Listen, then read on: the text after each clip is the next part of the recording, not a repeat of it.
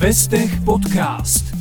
Tak priatelia, vítam vás pri ďalšej epizóde Vestech podcastu a dnes sa budeme rozprávať o celosvetovo úspešnej značke Logitech s Miroslavom Farkašom zo spoločnosti Logitech. Tak Miro, vítaj. Ahoj, ďakujem veľmi pekne. No, všetci dnes poznáme túto značku Logitech. Kto by nedržal niekedy nejakú myšku od nich, či už z lacnejších tried alebo z tých najvyšších high-endových, všetci sme si to vždy v obchodoch minimálne poskúšali alebo máme jednu doma. Množstvo ďalšieho príslušenstva, s ktorým sa dennodenne stretávame, pokiaľ sme aktívnymi používateľmi, alebo máme aspoň doma nejaké takéto PC alebo laptop. Uh, ale ono to mohlo byť na začiatku úplne inak. Ten názov vôbec nemusel byť Logitech. Tak aký je za týmto príbeh? Presne tak. Ono sa to stalo vlastne pred 40 rokmi. Tento rok firma oslavuje 40. výročie. Uh, páni, ktorí založili firmu, uh, pôvodný názov plánovaný bol Softec, pretože sa zaoberali softverom a vývojom softveru a až potom neskôr prišli na to, alebo teda to smerovanie firmy otočili na tieto periférie a, a myši. Takže dnes vôbec Logitech, ako ho poznáme, nemusel existovať a mohla to byť softverová firma. Mhm. Ja len aby som dal také malé vysvetlenie, tak to, že máme trošku problém s artikuláciou, nejak nesúvisí s tým, že by sme pred dnešným nahrávaním sa ešte stretli niekde v nejakom pohostinstve. Je to tým, že máme na sebe respirátory, dbáme teda na bezpečnosť vzhľadom na situáciu, ktorú momentálne máme. Tak verím, že audiogíkovia, ktorí nás počúvate, nám to teda odpustíte. Ale poďme k, zak- k zakladateľom Logitechu, Pierluigi Zápakosta a Daniel Borel. Tí sa stretli na Stanforde pôvodne ešte koncom 70. rokov, ale firmu oficiálne založili začiatkom 80 a opäť ma zaujalo, že jednak bolo to vo Švajčiarsku, ale v takej, nedá sa povedať, že garáži, ale na farme a hlavne v maličkej dedinke, ktorá má v podstate dnes, keď som sa pozeral na Google, tak 1200 obyvateľov. Predpokladám, že vtedy to bolo ešte menej. Ako tie začiatky vyzerali? No určite to bolo ako vo všetkých tých veľkých firmách, ktoré e, dnes píšu, píšu tie úspešné príbehy ako Apple alebo Microsoft. Všetky začínali v garážach mm. alebo v tých stesnených priestoroch. Možno to je ten, ten recept na tú, na tú úspešnú firmu, začať niekde v stesnených priestoroch a potom rásť. Poznáme vôbec nejakú úspešnú firmu, čo začala rovno vo veľkom, alebo ani nie? Podľa mňa taká, takých veľa nie je, ale takých, čo začali vo veľkom a nie sú úspešné, takých je dosť. Áno, pozdravujeme všetky. No. Ale inak tá malá dedinka, vie, že, že skúsme sa tak teraz do toho preniesť, že že máme vôbec nejaké záznamy, ako ich tam tak mohli vnímať ľudia, že zrazu tam v nejakej, na nejakej farme sa tam nejakí chlapci hrali s počítačmi. Vedelo sa o nich v tej dedine? Máme takéto nejaké rekordy, že, že, že ako to vtedy vyzeralo? Lebo v 80 rokoch, jasné, československý kontext bol určite iný. To keby sa niekto na, na jednotnom družstve rozhodol, že ide pracovať s počítačmi, tak by to asi vyzeralo skôr tak filmovo, troškovsky. Ale, ale vo Švajčiarsku kto vie, kto vie, aké boli tie začiatky, to nám už teraz nikto nepovie. Mm. Ale um, určite to bolo zaujímavé, pretože v tých 80 rokoch u nás sme ani nechyrovali o tom, že budeme nejaké, niekedy počítače využívať v takej miere, ako, ako sa využívajú dnes. A koho by už vôbec napadlo v tej dobe venovať sa nejakému, nejakej periférii, periférii ktorá mm-hmm. by mohla tie, tie stroje pomôcť ovládať. Hej? Takže možno, možno sa na nich pozerali ako na čudákov v tej dobe. Mm-hmm. Myslím si, že určite, no, ale inak za prvý masovo úspešný produkt teda môžeme označiť jednoznačne pri Logitechu myšky. A tie sa v 80 rokoch ešte vyrábali priamo vo Švajčiarsku, takže švajčiarske syry a švajčiarske myši, to bolo celkom pekné. E, neskôr sa gro produkcie presunulo do Ázie, ale kto teda boli vlastne tí prví naozaj veľkí klienti, vďaka ktorým sa z Logitechu stal ten gigant, ako ho poznáme dnes? Hej, ono to začalo vlastne firmou Rikoch, ktorá bola prvým, prvým objednávateľom nejakých týchto myší mm-hmm. od Logitechu. Prvá myška, ktorá bola vôbec vytvorená, sa nazýva dodnes, švajčiarska myš, e, stále 99 dolárov v tej dobe. Mm-hmm. A... Predáva sa v jednom sete so švajčiarským nožikom. a so sírom. A všetky, e, všetky vlastne tie myšky, ono to bolo na dnešnú dobu ako smiešné číslo, hej, predávali sa v pokusoch to, to neboli nejaké obrovské množstva.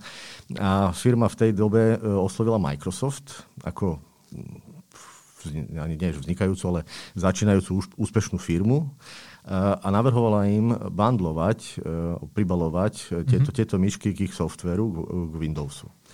Microsoft v tej dobe nebol nejaký tomu extra, extra naklonený, tak to skúšali inde a podarilo sa im to prekvapivo u spoločnosti Apple, u konkurencie ktorá pri v tej dobe vznikajúcej rade Macintoshov túto myšku privítala a ocenila ju niekoľkými, niekoľkými oceneniami, oce, o, o tými ich oceneniami. Mm-hmm. Takže e, toto bol taký ten začiatok a e, potom sa Logitech rozhodol e, to skúsiť sám, nespoliehať sa na tieto veľké, alebo tie, tie väčšie brandy, ktoré by mohli, mohli pomôcť.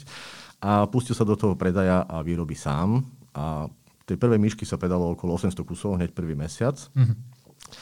A potom tie čísla už iba na dnešnú dobu stále smiešne, smiešne číslo však. Smiešne, uh, máme v hlave aj možno, aké boli tie čísla, keď sa dali dohromady Apple? Uh, toto, toto presne nevieme, ale viem, že napríklad po tých desiatich rokoch, v roku 91, Aha. firma oslavovala 100 miliónov predaných myší. Uh-huh. Hej, takže za nejakých, najmä tomu, 10 rokov od vzniku predala 100 miliónov myší. Jasné. Inak vy ste dosť alergickí v Logitechu, keď sa niekto pomýli a povie Logitech. Ano, ano.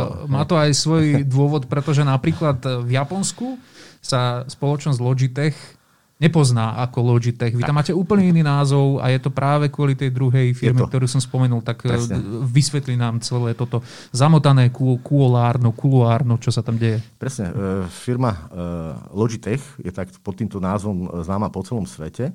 Jediné v Japonsku Logitech sa nevolá Logitech, ale volá sa Logicool. Uh-huh. A je to presne z tohto dôvodu, že firma Logitech už v Japonsku existovala a fungovala a aby zákazníci neboli nejakým spôsobom zmetení alebo zavádzaní, firma pristúpila k tomu, že nazvala tie produkty, alebo teda samotné, samotná firma sa volá v Japonsku Logic Cool. Mm-hmm. Ja som už porevolučné dieťa, takže ja som zažil tie myšky, ktoré sa dobre chytali, dobre sa s nimi robilo, nemali žiadny pofiderný tvár, alebo ako to nazvať. A táto revolúcia prišla v roku 1989 pekný dátum. Vtedy Logitech vyrobil svoju prvú myš, ktorá sa práve prispôsobovala ruke, prstom.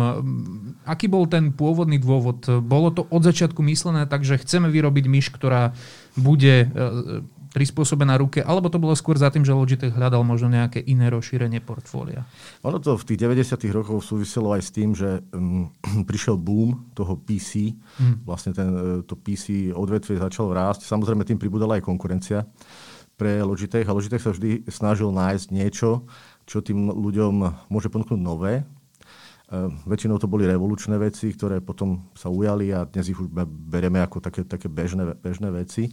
A presne to prispôsobenie tej, e, toho, toho tvaru myši ruke, e, ako ho poznáme dnes, takéto ergotvarovanie, mm-hmm. bola, bola, bola jedna z tých vecí, ktoré, ktoré Logitech spravil dobre na základe tých skúseností, ktoré už už mal uh, s myšami, pretože tie prvé myšky, keď si to nájdete niekde na obrázku, boli naozaj boli, to boli ploché, ploché kusy plastu uh, s nejakými tlačítkami. Určite nie veľmi pohodlné na pracu. Takže Logitech dbal vždy na to, aby uh, tie produkty boli nielen, nielen nejakým spôsobom efektívne a zaujímavé, ale aby aj boli, by som to povedal tak pekne, aby boli uh, nezávadne zdravotne pre tých mhm. svojich mm-hmm. užívateľov. Hej, a to prispôsobenie, tzv. to ergo, ako ho poznáme dnes, je to veľmi dôležité, hlavne keď pracuješ s myšou alebo klávesnicou denne, to je veľmi dobre vieš, čo všetko eh, ti tie nesprávne hm, tvary myši alebo nesprávne používanie eh, môžu spôsobiť. Jasné, jasné, však tam môžeme začať už len od zlého sedenia za počítačom a podobne. Mohli by sme pokračovať do zajtra. Všetci tieto zlozvyky asi máme. Či u teba je to napríklad inak, alebo všeobecne? Nie, nie, nie, ja ich mám tiež. Čiže takisto, hej, že napriek tomu, že o tom počúvaš od rána do večera, tak o to viac vodu káže víno pije. Presne, Jasné, tak. Miro. Inak sorry, že máme také trošku retro okienko, ale strašne sa mi to páči, že si ešte robíme taký malý návrat do minulosti, lebo predsa len je sa o čom rozprávať. V čase, kedy ešte nebolo bežné mať na laptope rovno vstavanú webkameru, tak prišiel Logitech so svojou úplne typickou webkamerou, ktorú potom začala kopírovať konkurencia. Takzvaný ten eyeball tvár, teda guľa, ktorá mala kopírovať očnú buľvu, keď to takto pekne slovensky poviem. To bola ďalšia z revolúcií. Tak, tak, presne tak a e, dodnes si to vlastne Logitech e, zachoval, tú mm. svoju tú revolučnosť a tú, to prvenstvo v tých kamerách. No to pokračovalo, začalo to tým, presne ak si povedal, tým, tým tvarom toho, e, toho oka, a potom sa pridávali k tomu vychytávky typu, že e, pridal tam motorček a tá kamera sa bola ako prvá e, na svete sa dokázala otáčať e, a sledovať pohyb toho vlastne užívateľa, mm-hmm. ktorý pred ňou sedel. Takže v tom bolo, že tiež prvý, ktorý niečo takéto e, priniesol a dnes to berieme ako, ako samozrejmú vec. Presne tak, dnes je to vstávané vo všetkých zariadeniach v podstate. Tak vidíš, toto by možno bolo zaujímavé, že kam sa od tej prvopočiatočnej webkamery posunul tento segment v rámci Logitechu? Na čo sa v rámci kamier sústredujete dnes? Dnes to je hlavne, a to sami všetci dobre vieme, dneska tu sedíme v rúškach, takže hmm. máme, máme COVID, e, máme pandémiu, tá práca sa presunula domov. Hmm teda vo väčšine prípadov. A na to, aby sme zostali v kontakte, sú potrebné kamery. Hej. To záložité určite aj za ostatných výrobcov môžem podsúdiť, že posledné dva roky boli pre všetkých uh, úžasné, čo sa týka obratu uh, na kamerách. Mm-hmm. Aj napriek tomu teda, že to je veľmi smutné, uh, lebo to je spôsobené tou pandémiou. A čo sa týka tých kamer, tie kamery sa posunuli za tie, za tie roky od toho prvého úvodu na trh strašným spôsobom. Dnes sa bavíme o tom, či tá kamera má 4K rozlíšenie, či, eh, či dokáže presne eh, ťa nejakým spôsobom eh, sledovať, čo sa stane, ak sa pridajú dvaja pred tú kameru, hej? ako to tá kamera bude, ako bude reagovať na pohyb týchto dvoch. Logitech samozrejme nezaostával a vytvoril vlastné videokonferenčné riešenia, ktoré v podstate posledné dva roky zažívajú taký ten svoj, svoj boom. Je to špeciálna divízia mm, v rámci, v rámci firmy, ktorá sa zaoberá len týmto, týmito riešeniami, takže všetky firmy, ktoré nejakým spôsobom sú závislé v dnešnej dobe na fungovaní na diálku, mm-hmm. potrebujú tento, e, tento spôsob, tak e, tie logitechacké riešenia im poskytnú e, také by som povedal riešenie námieru, či je to firma o jednom zamestnancovi alebo o 50. Takže tam tých možností, čo Logitech ponúka, lebo hovorím, je to samostatná divízia, ktorá sa sústreduje len na toto, aby, aby tí, tí zákazníci dostali to najlepšie, čo môžu. Jasné. Ja teraz trošku otočím list. E, Miro, ty si gamer? A, tak trošku. Tak trošku, čo hrávaš? tak trošku. Ja keď sa môžem k tomu tak ako tak ne, nestranne vyjadriť, tak ja som začal v tých 80 rokoch. Keď, Takže mini, hej? na, na, na Commodoroch, to už, to už ešte vy, vy si asi nepamätáte, ale teda e, začínal som na týchto prvých, prvých herných e, mašinkách a potom som si prešiel postupne všetky tie, e, tie veci, čo boli písička, prvé, prvé herné konzoly. A mhm. mm, aktuálne hrám samozrejme na, na, väčšinou na PlayStation 5 a na Xbox novom. No, takže tam ale tomu si povieme ako hneď. E, to ma zaujíma, vieš, lebo ja mám doma Xbox 360, na ktorom hrám ešte NHL 2014, takže, takže asi toľko k môjmu gameniu a o to viac ma preto fascinuje všetko, čo je v gamingovom svete nové a viem, že Logitech e, veľmi úzko spolupracuje s gamermi. S viac ako s 50 ste konzultovali vlastne vývoj gaming line-upu, teda pro gaming line-upu a takisto G-Hubu, tak trošku nám ich priblíža. Možno mňa teraz úplne ohúriš, pretože Opakujem, Xbox 360. Toto, toto je pre mňa taká, taká, taká téma, ktorá pre mňa tiež veľmi fascinujúca. Ten gaming sa v poslednej dobe stal veľmi, veľmi populárnym, hmm. hlavne medzi mladými. Uh, súvisí to s rozvojom tých e-športov, ktorým ja napríklad uh, veľmi nerozumiem. Ale uh, bez ohľadu na to, je to, je to momentálne svetový trend a, a veľa mladých ľudí tomu prepadá. Hej? A takisto ako pri každom športe potrebuješ nejaké to svoje náradie, mm, alebo teda keď beháš, potrebuješ dobre topánky, uh, ak cvičíš alebo posiluješ, potrebuješ mať uh, riadne vybavenie na toto, tak takisto, aby si dokázal tieto e-športy, aby si dokázal v nich byť úspešný, potrebuješ tiež to svoje vybavenie. Hej? A keďže sa bavíme o elektronických športoch, tak je to väčšinou myš klávesnica, ktoré sú k tomu potrebné všetky tie zariadenia, ktoré e, sa využívajú pri, pri športoch, musia splňať nejaké tie parametre, ktoré ti povie samozrejme už iba ten, ten samotný profesionálny gamer, mm-hmm. ktorý vie, že neviem, potrebujem, aby tá myška bola natoľko to citlivá, musím mať takéto uh, rozlíšenie, potrebujem, aby reagovala takto, potreboval by som klávesnicu, ktorá nemá takýto veľký zdvih, ale trošku nižší. Hej, to sú veci, ktoré my ako bežní hráči nepostrehneme alebo nejakým spôsobom neriešime, ale ten profesionálny gamer, ktorý tým žije denne 80 hodín, e, to veľmi dobre vie. A preto bolo dôležité pri vývoji týchto našich gamingových vecí sa baviť s týmito ľuďmi, ktorí sa tým živia. A e, tým, že ich e, Logitech v podstate nejakým spôsobom prizval k tej svojej spolupráci a sú radi za to, hej, tak na tých našich produktoch aj hrajú tie, tieto svetové ligy mm-hmm. a mhm. sú veľmi úspešní. Hej. v súčasnosti, tento rok vyhral jeden, jeden z našich aktuálnych e, hráčov alebo z toho týmu, ktorý Logitech sponzoruje, vyhral majstrovstva sveta e, v hre CSGO. Hej. Myslím, že to bol Simple? Áno. Áno, áno, mimochodom, ak by ste si chceli vygoogliť a nevyznáte sa až tak v tom gamingovom svete, tak podľa mňa Simple je úplne typická ukážka gamera e, na základe účesu, ktorý nemusí veľa času tráviť mimo domu. Som si trošku popozeral niektoré jeho fotečky, ale áno, v CSGO je fantastický. Tak. Hej, tak. Hej, hej. A vlastne, ako potom to ďalej žije, ako ten organizmus, ako si to máme predstaviť, keď teda podporujete jednotlivé týmy hráčov, chodí spätná väzba, pravidelne sa niečo vylepšuje, alebo, alebo ako vlastne funguje možno aj celý tento marketing, aká je spätná väzba od obyčajných ľudí, eh, ktorí teda nie sú profi hráči, ale sledujú tie svoje idoly. Zvyšuje sa potom ten dopyt? Cítite to vyslovene? Je to, je to presne tak, je to presne tak, ako v, v každom inom odvetví. Hej, ak si fanúšik eh, futbalistu Messiho, a páči sa ti, že nosí topanky značky Adidas, tak ich mm-hmm. chceš mať tiež. Hej. Je to presne také isté aj, aj v tomto e-športe, takže ak vidíš toho svojho hrdinu hrať na klávesnici od Logitechu alebo používať myšku Logitech, tak samozrejme chceš mať to najlepšie vybavenie, to, čo používa mm. aj on. Hej. Ja by som chcel zistiť, že či to funguje aj s účastmi. Vieš, keď bol Messi prefarbený na blond, tak sa deti farbili na blond a keď je Simple podľa hrnca, či sa aj deti strhajú podľa hrnca. No.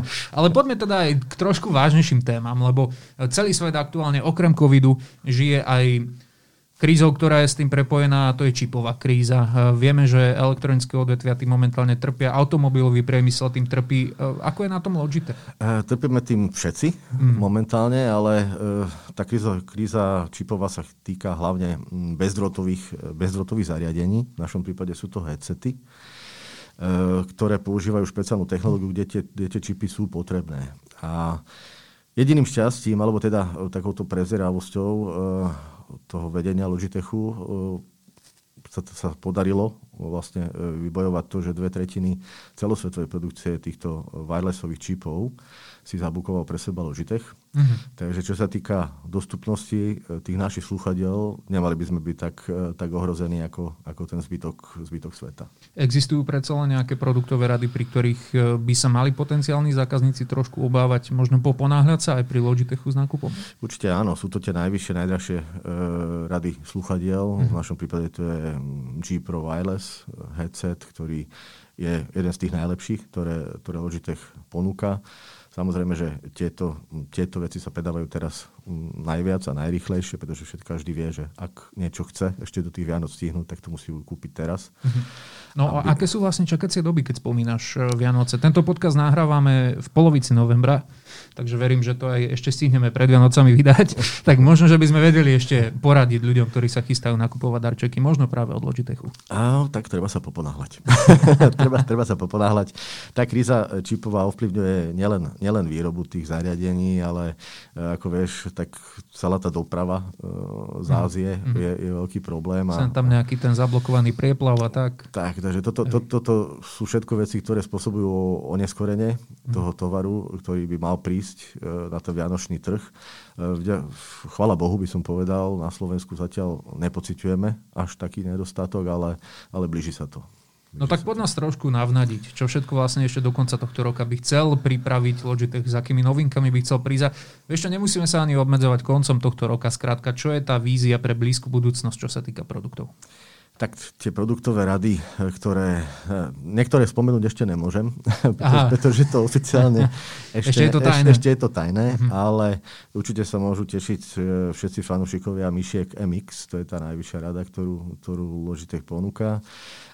Ďalej, v tejto chvíli, alebo teraz, ak sa bavíme, sa uvádza na trh klávesnička nazývaná MX Keys Mini, ktorá je určená teda pre všetkých, ktorí majú radi malé klávesnice a je to momentálne trend. Hej, je to klávesnica, ktorú využije či už písičkový užívateľ alebo Macovský, čo je na, na, ne, na ne fantastické a každý si nájde tú svoju obľúbenú farbu. Toto sú také, také dve veľké novinky. E, čo sa týka sluchadiel, keď sme ich už spomínali, že je s nimi problém, tak aktuálne najnovšie sluchadlá určené hlavne pre mladých hráčov, a ako skvelý vianočný dáček G435, ktoré sú bezdrôtové a okrem toho bezdrotového využitia, kde je potrebný vlastne takéto USB, USB, USB kľúčik, ktorý si zapichneš e, do kompu. Uh-huh. Tieto sluchatka disponujú aj Bluetooth technológiou, čo je super, lebo si to decka môžu pripojiť na telefón a používať ako bežné, bežné hudobné sluchadlá. No dobre, tak teraz na záver tohto podcastu ťa poprosím, aby si si pripravil svoj zrak. Veľmi dobre si ma preskenuj z hora dole predstav si vo mne typickú kancelárskú krysu, ktorá sa teda posadí krivo so zhrebenou chrbticou na tú svoju kancelárskú stoličku, chytím si do rúk tú myš, na dru- druhou rukou teda sa chytím klávesnice, prstoklad mám samozrejme biedny, neviem písať rýchlo. Celé zle, klasika, to som ja. Čo by si mi odporúčil? Akú myšku a akú klávesnicu? Ja ti predám samozrejme tie najdrahšie veci, ale... no a po, potom, ako mi predáš tie najdrahšie, tak čo by si mi tak zo srdca doprial, že mi je asi tak, že, Nie, že ono, ono, to je, ono to je celkom, celkom, celkom veda vybrať tú správnu, správnu mm. klávesnicu mm. a aby to nebolo tak, že predám ti to najdrahšie, lebo sa mi to oplatí, Jasne. tak uh, by si mi musel povedať oveľa viac, hej, ale ty si už povedal, prstoklad pre teba nie je dôležitý. Tak. Takže... Keby ma tá klavesnica vedela sama naučiť prstoklad, tak ako beriem, hej? Ak tá najdrahšia dokáže to, že mi bude sama ťahať prsty tým správnym smerom a ja budem písať 30 krát rýchlejšie, tak idem do toho. Hej? Ale asi nedá sa. Za mňa, za mňa odporúčam z tých klávesníc, e, ktoré, ktoré momentálne na trhu máme, v podstate si vybrať ktorákoľvek sa ti páči, podľa mm. farby Hej, tie klavesnice nie sú až také, také drahé, ale môjim favoritom, a ten musím spomenúť, je e, stále tá klavesnica MX. A už len z toho dôvodu, poviem to veľmi, veľmi tak skrátke, e, MX séria, či už to je myš alebo klávesnica, sú fantastické tým, že ty si ich dokážeš pripojiť až na tri zariadenia, naučíš tú klávesnicu, bo myš teda fungovať s troma zariadeniami a jednoduchým prepnutím gombíka si prepneš, ktoré zariadenie používaš. To znamená, že ja v práci používam Windowsový stroj, ale doma používam Mac. Hej? Takže mm-hmm. aby som nemal dve myši, a nemusel to riešiť, keď niečo, niečo potrebujem, tak jednoducho si len prekliknem, prepnem si tú myšku a automaticky hneď je pripojená k tomu Macu. Takisto to je s tou klávesnicou, čo je, čo je fajn, lebo to len prepneš. A na to, to najlepšou vecou, ktorú ako na týchto veciach, na tých, týchto MX-ových, e, pre mňa je to, že dokážeš prenášať súbory, to myšou povedzme, súbor z Windowsového počítača na Macovský. Keď mm-hmm. to niekedy skúšal, že to není úplne easy, treba to tam, tam tie formaty, e, ktoré, pod ktorými pracujú tie, tie systémy, nie sú rovnaké, ale e, MX, MX myška to dokáže urobiť jednoducho to, že ty si zaklikneš nejaký ten, ten file na Windowse, potiahneš na druhý koniec obrazovky a automaticky sa prepne na používanie na Macu a súbor sa ti preťahne na ten tvoj, tvoj Macovský desktop. Jasné, a MXy sú tie najdrahšie. To hej? sú samozrejme najdrahšie. Jasné, dostal si ma, dobre. Toto bol Miroslav Farka zo spoločnosti Logitech. Ďakujem ti veľmi pekne, že si dnes prišiel. Ďakujem veľmi pekne ja. A vám, priatelia, odporúčam sledovať kanál eh, Vestech podcastu nielen na YouTube, ale aj na našom Facebooku, Instagrame a na všetkých podcastových platformách audio, kde nás teda nájdete. Budem sa na vás tešiť opäť v ďalšom dieli. Majte sa krásne. Ak sa náhodou nepočujeme do Vianoc, tak šťastná a veselé. Vestech podcast.